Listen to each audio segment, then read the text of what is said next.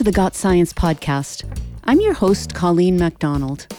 Today, we're looking at how the clean energy sector is faring during the pandemic and what a clean energy recovery might look like. And while things have been running relatively smoothly here at Remote Podcasting Central, there are a few sections of glitchy audio in this episode. It doesn't affect comprehension, just annoys the podcast team. Oh, and stick around after the interview for This Week in Science History with Katie Love.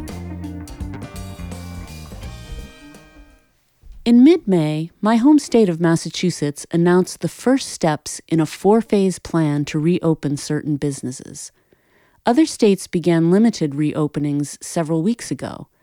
But even as stay at home protections loosen up, the way forward isn't very clear. How do people safely return to work? How do we get the economy back on track? And how can we prevent something like this from happening again? What we prioritize in our recovery will decide the direction of this country for years to come. And as we've recently discussed on the podcast, we want to do more than just to return to life as it was before the pandemic. We want to move forward and do even better. So today we're talking about what that better future could look like a future where energy is clean and jobs keep growing and growing. And there's no one better to talk about clean energy than my good friend and frequent guest, John Rogers, a national expert on clean energy who's a colleague of mine at the Union of Concerned Scientists. This time, we're talking about the incredible progress renewable energy has made in the past decade and the role that plays in supporting the economy's growth. But in the wave of pandemic related job losses, clean energy was certainly not spared.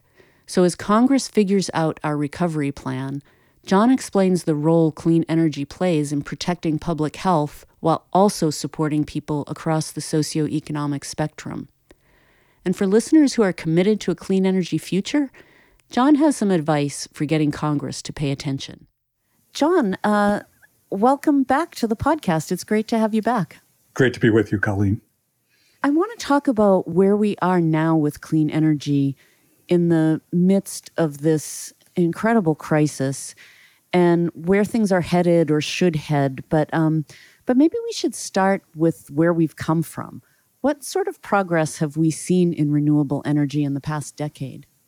Sure, Colleen, and uh, I think that's the sort of thing you and I have tended to talk about on the podcast, and that's obviously a an easier, happier, happier story. So let me uh, let me take you back maybe maybe about about 10 years and it really is the last 10 or 12 years that uh, we've seen so much progress in clean energy in terms of the costs in terms of the size of the of the products the efficiency the the size of the industries the market penetration uh, maybe i can give you a few uh, a few examples. If we look at wind power, for example, we get you look at where we were 10 years ago and where we are now, we get four times as much electricity from wind as we did a decade ago.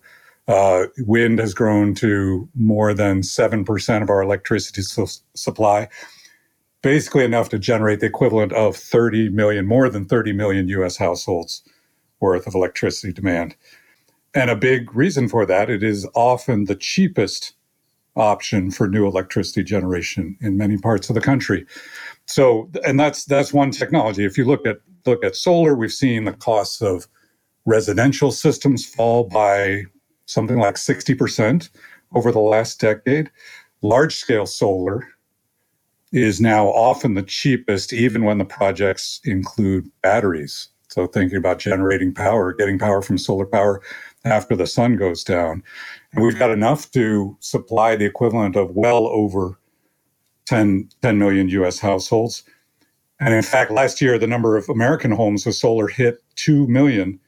Um, and that's, uh, you know, that's only a few years after we hit the 1 million mark. So these are really, these are really technologies on the move. So a quick follow-up question. When you say that um, wind is one of the cheapest, why is that? Well, part of it is there have been there have been improvements in the efficiency of wind turbines. There have been improvements in the scales. We've got taller towers. We've got bigger bigger wind turbines, uh, bigger projects, and all that adds up to the costs coming down. And it's it's just uh, we have an incredible we have incredible wind resources in many parts of the country. So if you look and you think about the Midwest, the Great Plains, the Southwest in particular, there are just just incredible resources. And so when wind is allowed to compete, when a, when a utility company is going looking to say, okay, where are we going to get our power from? Uh, wind is often the, the, the cheapest option. It's, it's often the one that uh, that beats out. It certainly beats out new coal. It can beat out natural gas in a lot of cases.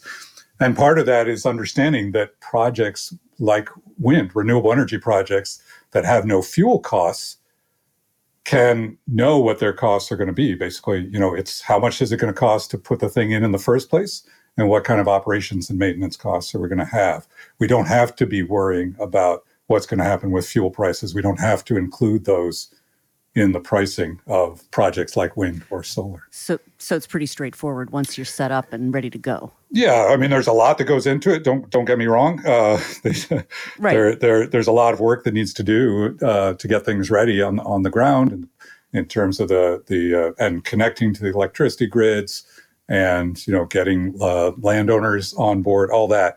But the technology itself, the economics of that are just in, incredibly attractive and, and becoming more so all the time. So, there have been a lot of advances in renewable energy technologies.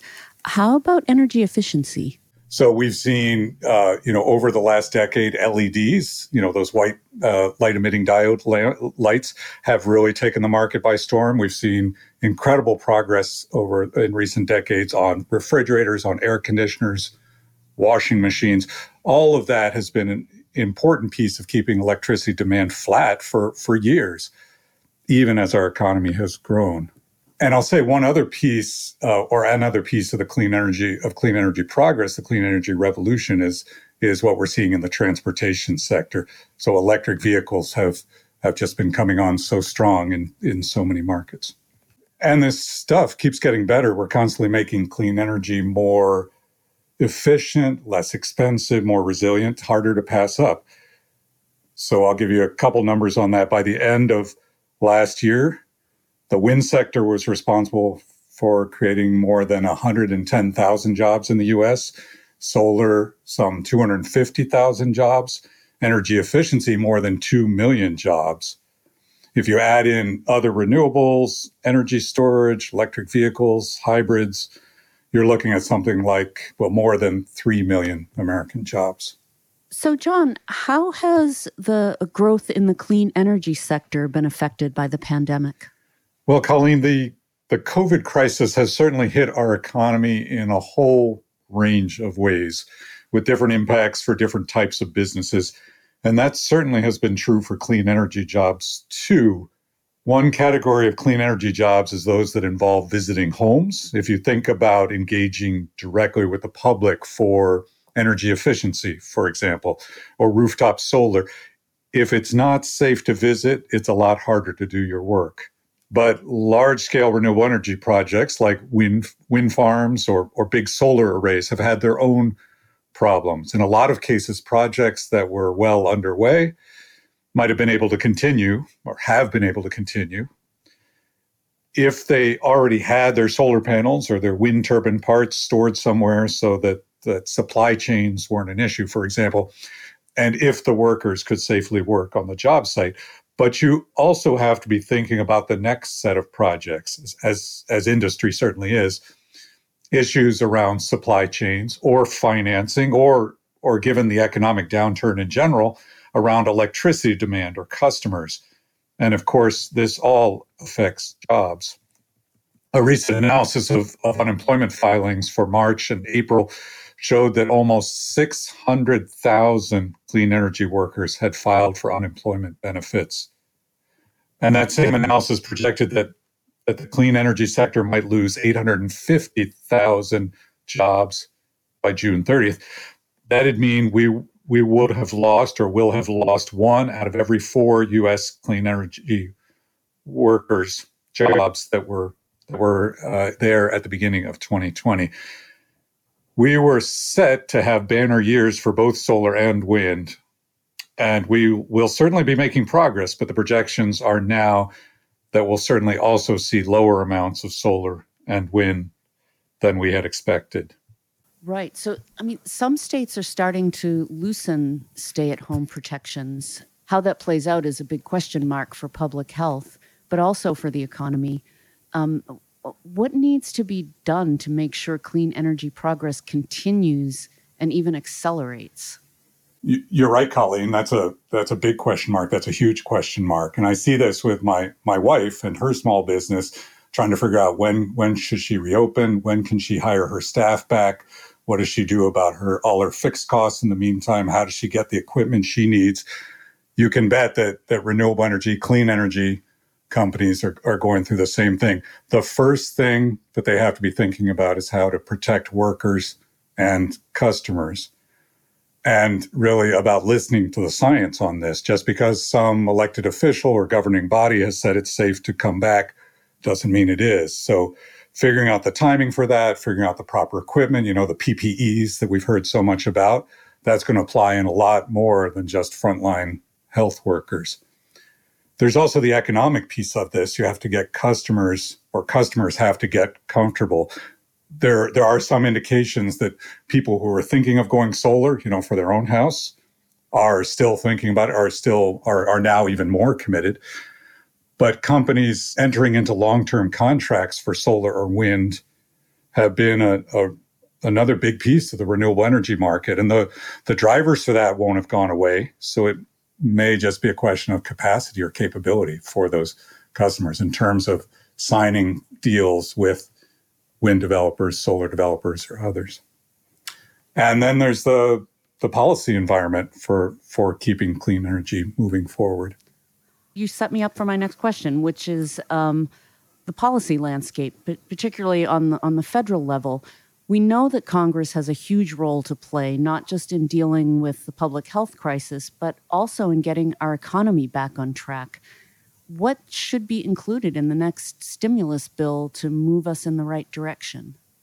Well, I, I, th- I think it's clear that as we wrestle with the COVID crisis, supporting frontline workers, thinking about low income households who are disproportionately hurt by this crisis, and thinking about small businesses that are such an important engine for our economy have to continue to be the national priorities. As Congress is thinking about getting people safely back to work and, and getting our economy back on track, it's got to be prioritizing investments in, in improving public health, in reducing disaster risk, in addressing economic disparities in this country, and clean energy can be a big piece of all of that. It's important to realize that we shouldn't be be looking to just put things back the way they were. We should be aiming to to recover but not replicate what we had before the COVID crisis. As we rebuild, we can do things better. We'll be back in a minute with the second half of our interview. The Got Science podcast is brought to you by the Union of Concerned Scientists. More at gotsciencepodcast.org. You can find us on Apple Podcasts, Stitcher, PRX, SoundCloud, and all the usual podcast outlets. For a transcript and links to additional resources from this episode and a full bio of our guest, head over to gotsciencepodcast.org. If you like the podcast, you can help us reach more people by simply sharing the podcast with your friends, coworkers, and on your social networks. Another way to help us get noticed is by leaving a review on Apple Podcasts. It's quick and super easy. And finally, if you're on Twitter, come talk to us at GotScienceUCS. Now let's get back to our interview.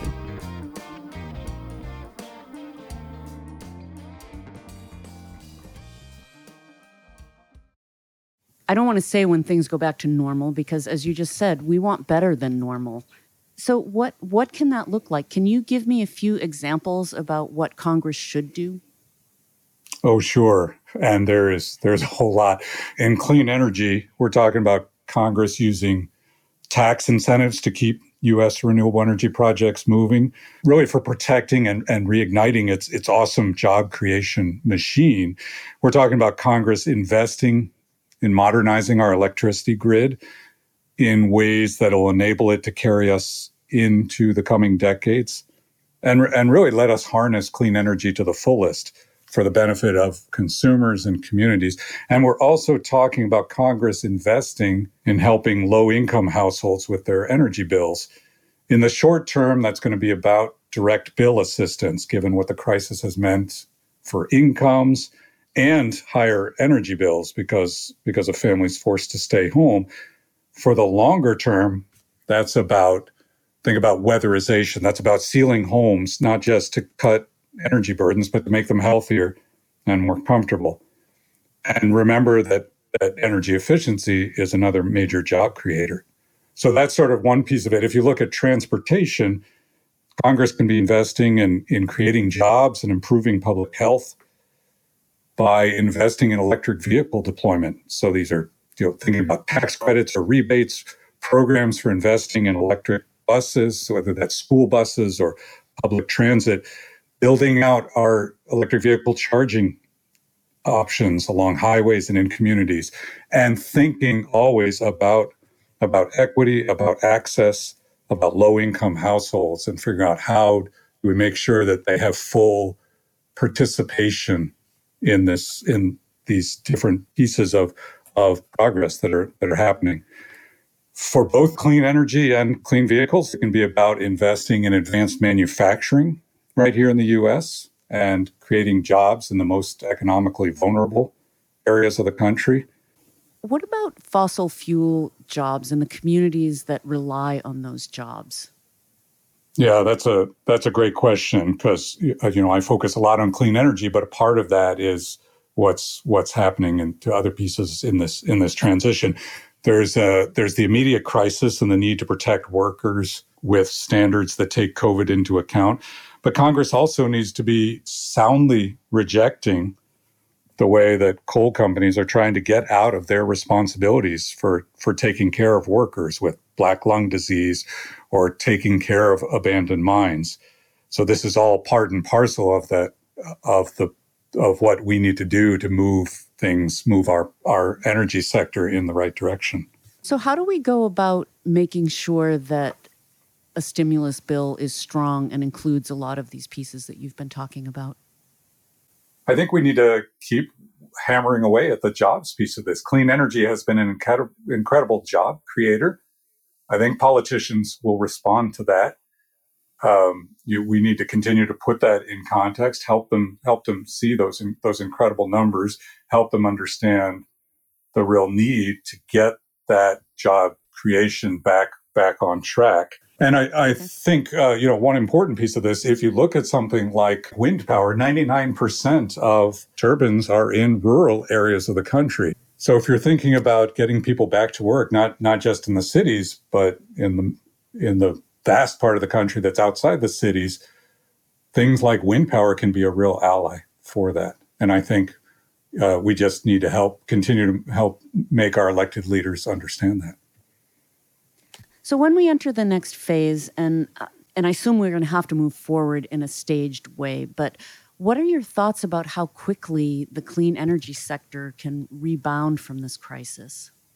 Yeah, that's uh, that's really tough to say. Um, I gave the example earlier of my my wife, and as a small business person, and thinking about or watching her go through all the the pieces that have to come together in order to get get her business back back on track.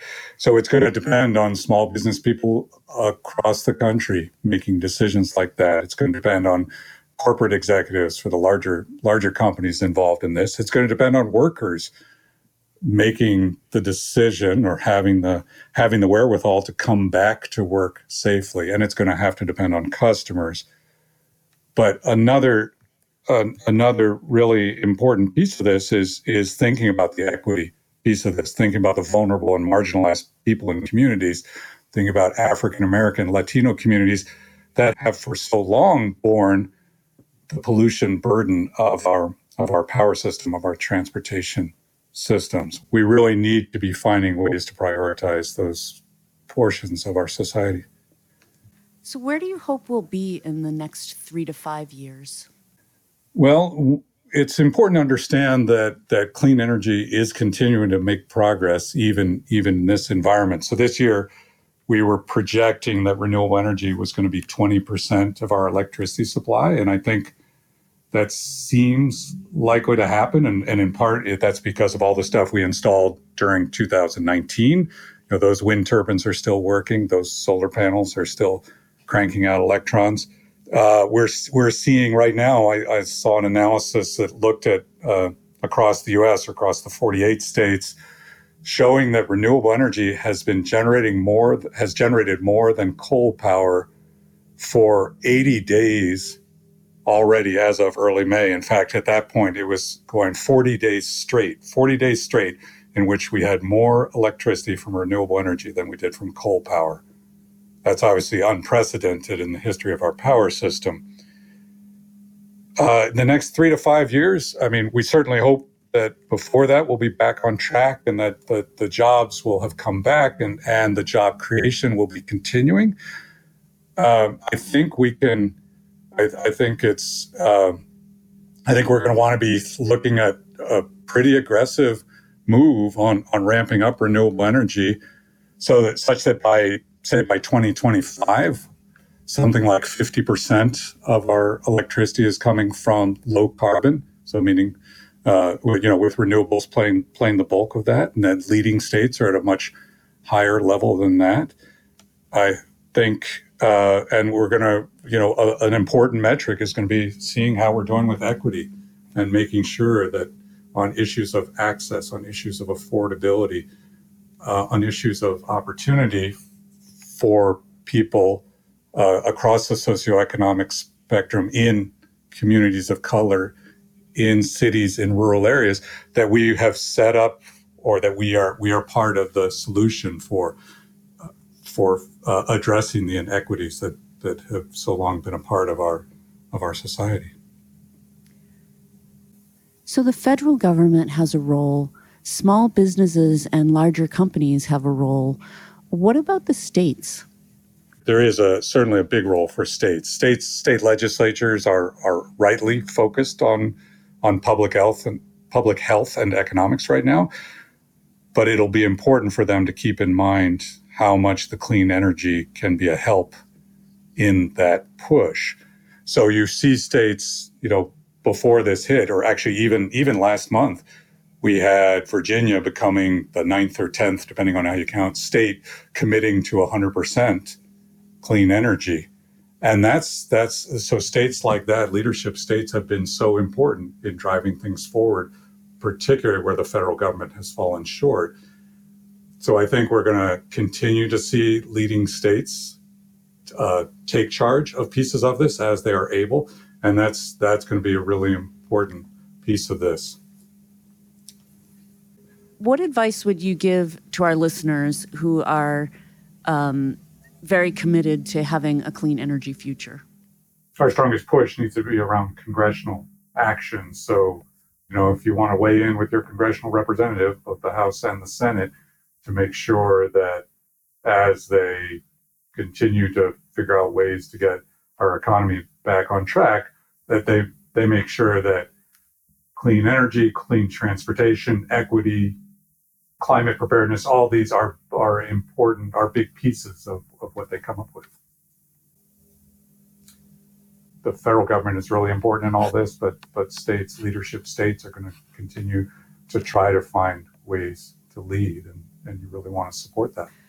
Absolutely. John, thanks so much for joining me on the podcast today. I look forward to talking to you again in the future. Great to be back with you, Colleen. Thanks very much. And now it's time for This Week in Science History with Katie Love. This week in science history, we're going back to May 22, 1849, as the U.S. Patent Office issued patent number 6469 for a mechanism that would lift boats over sandbars, shoals, and other underwater obstructions. The mechanism was never actually manufactured, and frankly, the invention isn't what I'm interested in discussing today, but rather the inventor. Because the Patent Office had just approved the patent of a former congressman and practicing lawyer in Springfield, Illinois, one Abraham Lincoln. Clearly, despite his invention never being made, he still went on to see some success including being elected President of the United States. And to this day, Lincoln remains the only U.S. president to have a patent in his name. But that's not his only tie to technology and science. President Lincoln also signed the congressional bill that created the National Academy of Sciences in 1863, at the height of the Civil War. The National Academy is charged with providing independent, objective advice to the nation on matters related to science and technology. Over the years, it's been expanded to include the National Academy of Engineering and the National Academy of Medicine. When you get down to it, in order to do its job, the US government needs science government officials, federal agencies, Congress, they all rely on scientific information and advice to help shape policy decisions that affect everyone's well being. And we're all watching in real time the importance of science in decision making during the COVID 19 pandemic. As Abraham Lincoln himself noted in an 1859 speech in Milwaukee, the rudiments of science are available and highly valuable. So, whether it's the national academies, scientific advisory panels, or scientific agencies within the government, such as the Centers for Disease Control and Prevention, it's critical our leaders listen to the science, including the thousands of scientists working for the US government who have helped make us safer, healthier, and better informed.